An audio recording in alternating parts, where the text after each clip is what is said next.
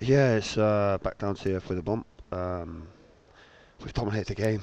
Um, we're away from home, dominated the game from pretty much start to finish. Uh, been hit by a set piece and a goal, just scrappy goal just before half time.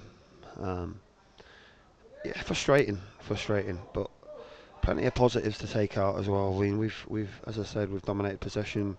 We've got ourselves into some fantastic positions and just lacked that bit of nous around the box, a bit of patience. We're we're crossing the ball um, where we're not really built to, for crosses when they've got two big six foot four centre halves in the middle of the pitch. Um, and we're shooting from too long a distance where if we just probe a bit more and be more patient, the gaps will open up. As I said, I'm I'm gutted for them because they've like, like I said, you can see you can see it's there, and I think we're 90% there. It's just away from home to to win games consistently. You need you need to be 100% there, and we're not, we're just not quite there at the minute. And certainly one of the things you could argue with that the side lacked today was was that touch of luck and, and losing two key players like you did with, with injuries certainly doesn't help things. No, exactly. Two centre halves. Having two centre halves injured isn't great. Um, and Brian's a big loss for us because.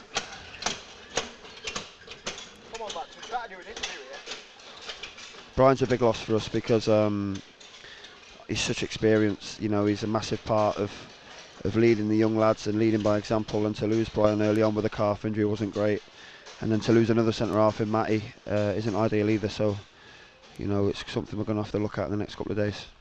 Obviously, big game coming up away at Leyton Orient at the weekend. Uh, with regards to the, the injuries, I mean, is, is it scope to, to possibly bring people in to replace those, or is it just stuck with what we have now?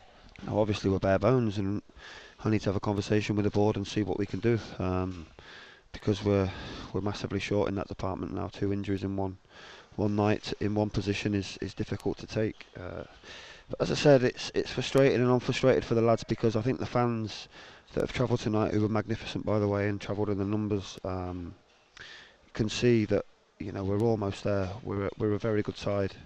We've just got to start believing that we're a very good side, and I think you'll you'll see the best of us. As I said, we're going to improve.